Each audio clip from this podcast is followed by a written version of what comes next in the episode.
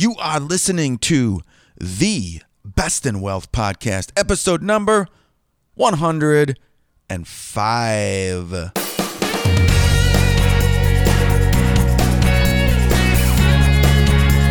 This is the Best in Wealth podcast, a show for successful family stewards who want real answers about wealth and investing so we can feel secure about our family's future. At the Best in Wealth podcast, we think differently about wealth and investing. You should do.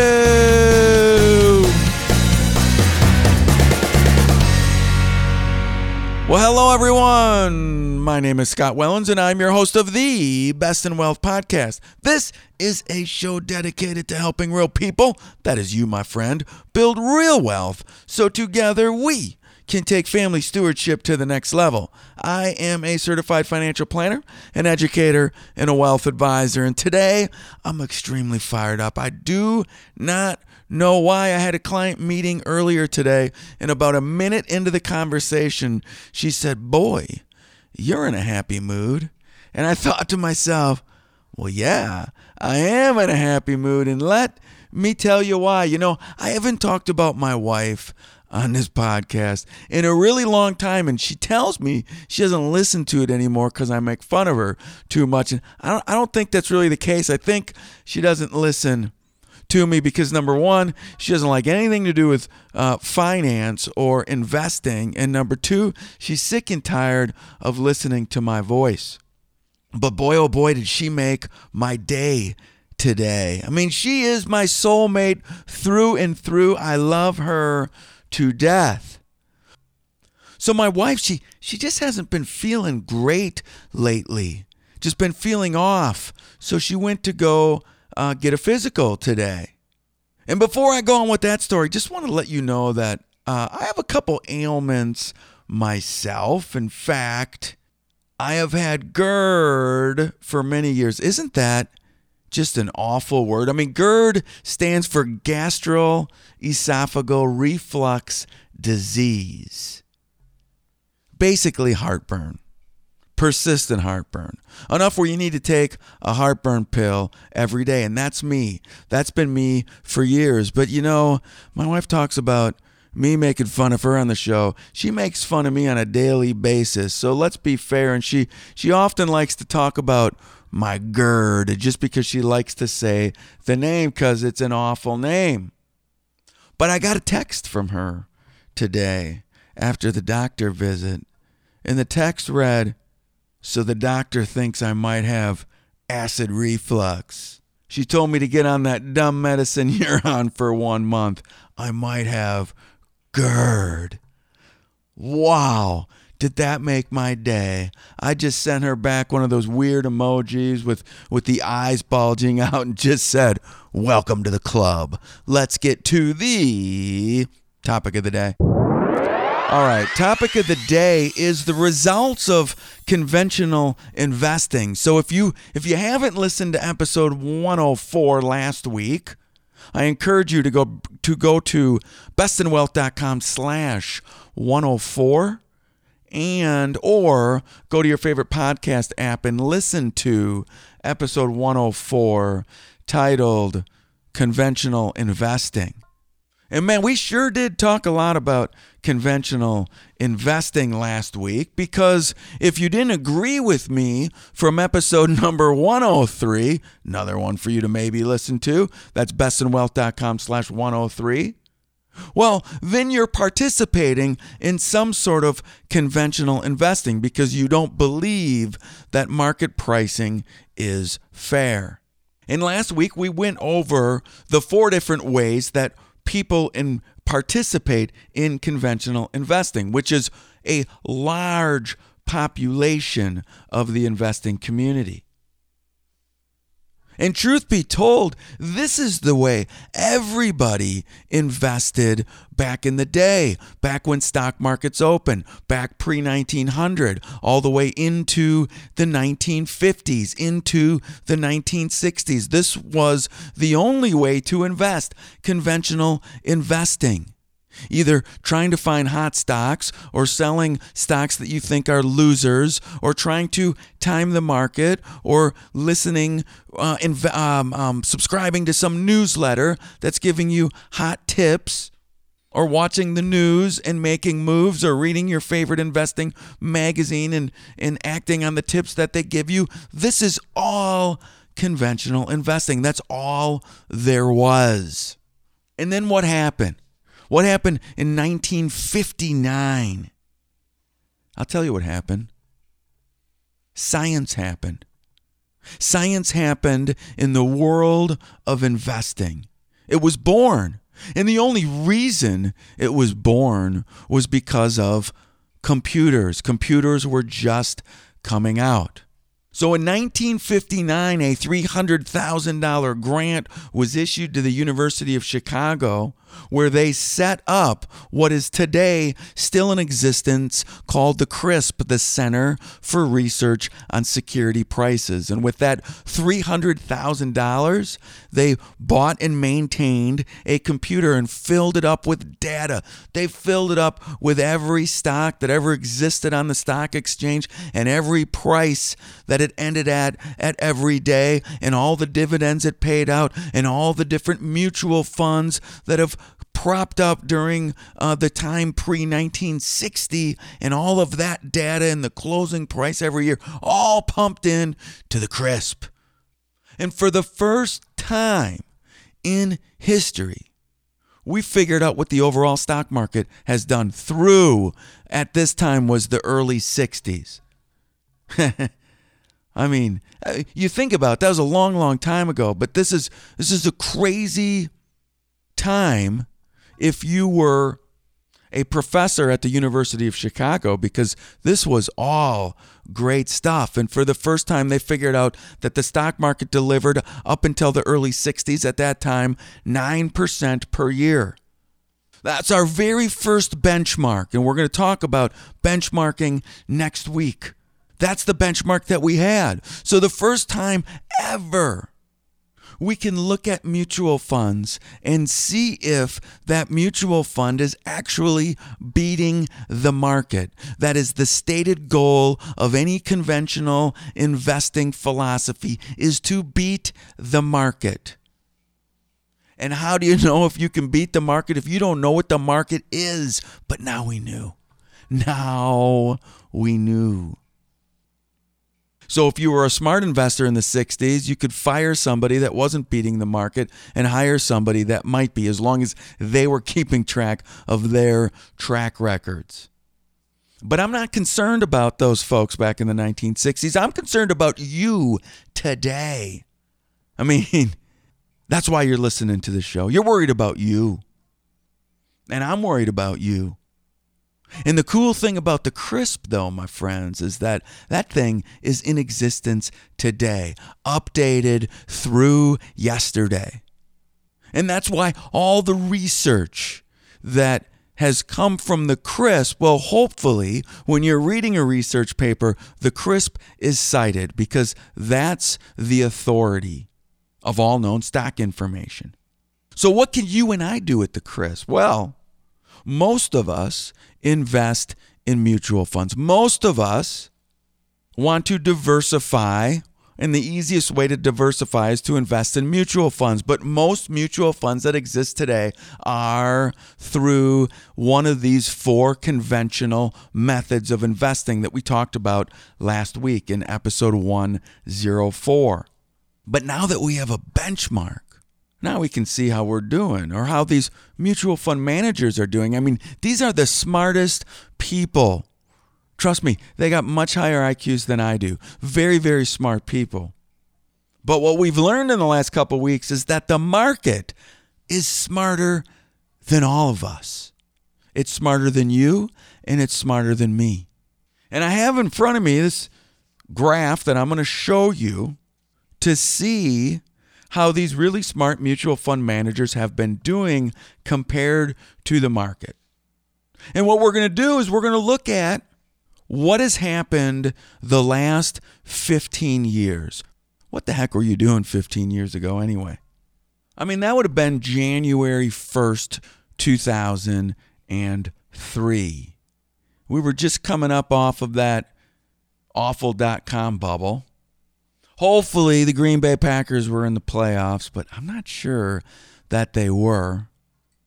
I was in hardcore trying to court my wife, spending all kinds of money trying to get her to continue to date me. I think during that period though we had we had what I call a little bit of a dark period. I don't like to talk about it. She was breaking up with me. She got back with me though. Anyway, anyway, that what were you doing in 2003? Well, I'll tell you what I know about 2003 when it comes to the stock market. There were at the beginning of 2003 2,828 mutual funds that you or I had to choose from at the beginning of the year. 2,828. And on average, there's a lot less right now, but I'm guessing there were about 5,000 publicly traded companies in the US. So you're looking at a mutual fund for every two companies. That's a lot of mutual funds, a lot of choices. And who's running these mutual funds, these conventionally managed mutual funds? Really super smart people that we can trust with our money to beat the market because that's the stated goal. So let's fast forward to the end of 2017. Well, here's one number to get you going. At the end of 2017, 51% of those 2,828 mutual funds were still in existence. So that means basically half of them went out of business. What? Half, half went out of business? I can think of only one reason why a mutual fund would go out of business, and that's with poor performance. If I'm running a mutual fund and we're beating the market on a consistent basis, you better believe people are pouring their money in to get a piece of the action. They're following the herd, they're chasing the hot dot. That's what we do. 49% of them out of business. To me, as one who spends a lot of time researching the stock market, it makes total sense to me.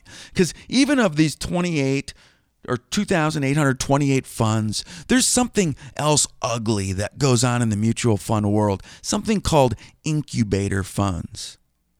Here's what an incubator fund looks like. Well, let's get five or so mutual fund managers. Let's have all five of them start an incubator fund, but we're not going public yet. We'll just get some money in from some private accredited investors and we'll just call it a managed account for now. It's just an incubator fund. It's it's below the radar. It's not part of these 2828 funds. And after a couple of years, maybe 3, let's see who's got the best performance. Let's see if any of them have been beating the market and chances are one probably is. So let's let's fold those other four managed accounts into this one mutual fund that we'll go public with now and we'll print up all the glossy paperwork for. This is going to be our, our flagship fund that we're going to advertise in the different financial magazines and it's going to be the one we go with. I mean, does that sound fair? That means that those other four funds don't even appear in the 2828 uh, funds because there's no history on. They never got into the CRSP because they never were registered with the SEC. It's only 49% survive. When you look at it, that means that the survival rate is much worse than that. But we're going to use the numbers that we have.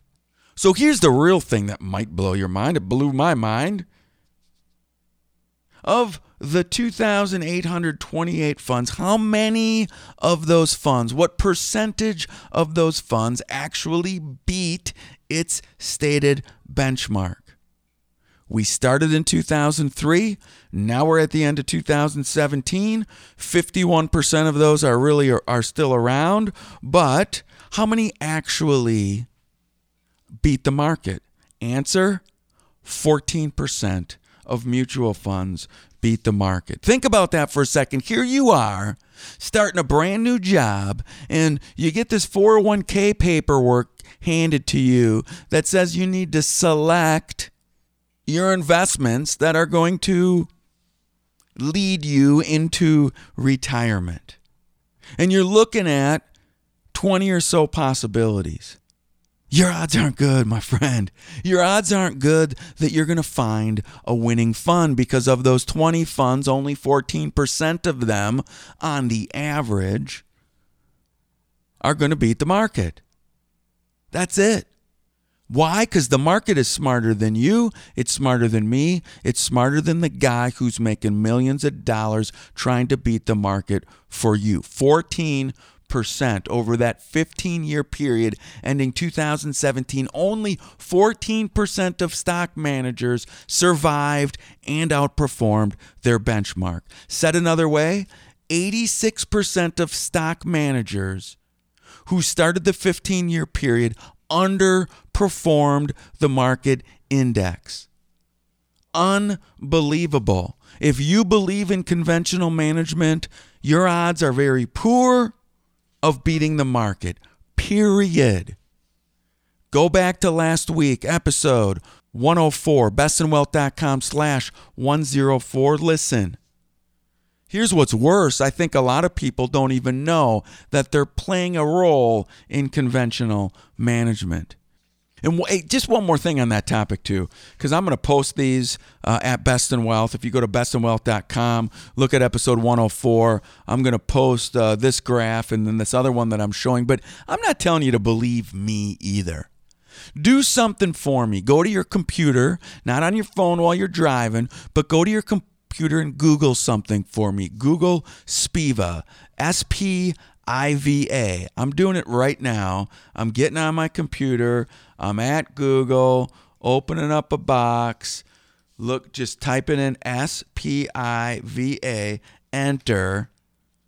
And the very first thing that comes up is SPIVA dash S&P Dow Jones indices. And if you scroll without even clicking on the top, go down a little bit, you'll see SPIVA mid-year 2017.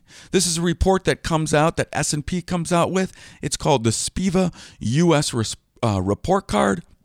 It's an independent study that confirms exactly what's on my graph. In this report, you'll find all the different uh, indices in the overall stock market and how well that conventional management works. And you're going to find the same kind of numbers as I just reported to you. So let's move on for just a second. I'm, I'm I thought this was going to be a super short podcast, and, and now it's not. I do need to cover one other thing because here's what folks tell me Scott, you might be right maybe only 14% over a 15 year period. 14% have beat the market. 86% of mutual fund managers have underperformed the market. But here's what I do I look at my 401k, on there shows the three, the five, and the 10 year average. I'm going to find the very best mutual fund manager, and that's who I'm going to go with. I'm going to go with the, the folks that had the best results because they got to be the ones that are in the top 14. Well, there's research on that too. There's research done on the search for persistence. Do these mutual fund managers, and let's just look at a three year period, do they continue to outperform the market if they did in the first three year period? It's the second graph that I'm going to post at Best in Wealth. Because a lot, and let me repeat, a lot of investors resort to using track records as a guide to selecting funds, reasoning, reasoning that a manager's past success is likely to continue in the future. It makes sense, number one. And number two, that's the information we're given when we're handed our 401k packet or our 529 packet or when we read about mutual funds or look in a magazine. We always see past performance. But does this assumption pay off? The research from the CRSP offers evidence of the contrary. The exhibit that I'm going to show you is among funds, and it's it's kind of a busy one, but it's among fund, funds ranked in the top quartile, the top 25% of all mutual fund managers, and their performance based on a previous three year returns and then looking at the next three years worth of returns. Let me give you just the most previous or the most recent example that we have. So we took the top 25% of all mutual fund managers' performance from the three year period 2012 to 2014. Now we got our top 25% of all mutual fund managers. If there were a thousand funds, and there's a whole lot more, but if there was a thousand, let's take the best 250 funds. They all may not have beat the market, but they're the best of the best of that three year period.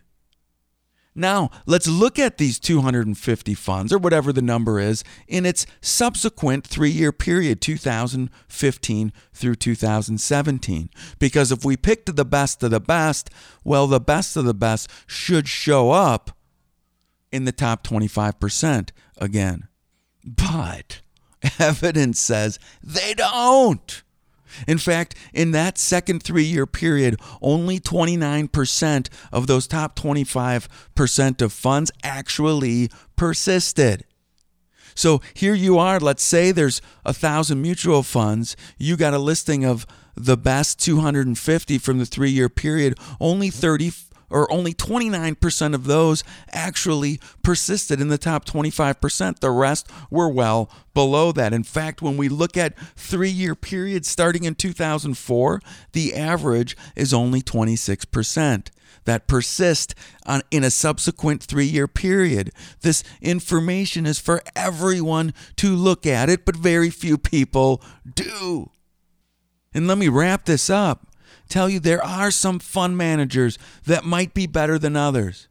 But track records alone may not provide enough insight to identify management skill. Stock returns contain a lot of noise, and impressive track records may result from good luck. It might it may result from an incubator fund that we talked about. The assumption that past strong performance will continue often proves faulty, potentially leaving many investors disappointed.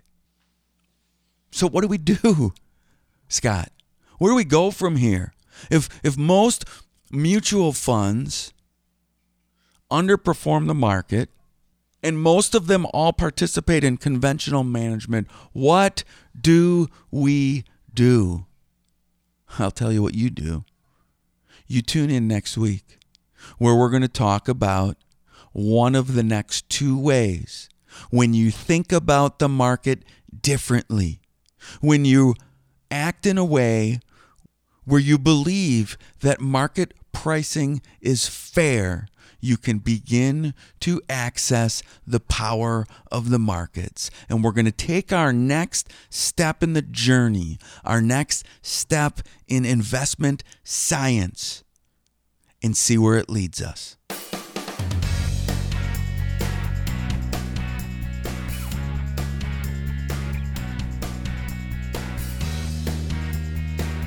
Man, I had to get a drink of water after getting off my soapbox.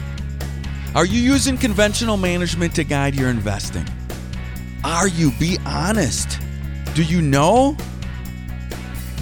If you are, were you familiar with your chances of success?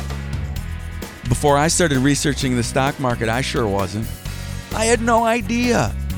I chose mutual funds exactly the way that I shouldn't. I chose them based on past performance. Most of us have no idea. Most of us do not have a clue how we're investing our money, how we're trying to set ourselves up as family stewards to give our family the best chance of success. But if we're participating in something that has a really low odds for success, What are we doing? I mean, we are family stewards. We have a commitment to our family to do what's in the best interest of our family, right? Which means that you have homework to do. You need to figure out how you are invested currently. And if you don't know, I want you to email me, Scott at bestinwealth.com. I will x ray your portfolio for free. And the next thing you need to do, you need to tune in next week and the weeks after as we unpack the science of investing. My friends, it's not that hard, but as family stewards, it's necessary. I want you guys all to have one unbelievable week, and I'm going to see you win. I'm going to see you on the flip side. Bye bye, everyone. See you later.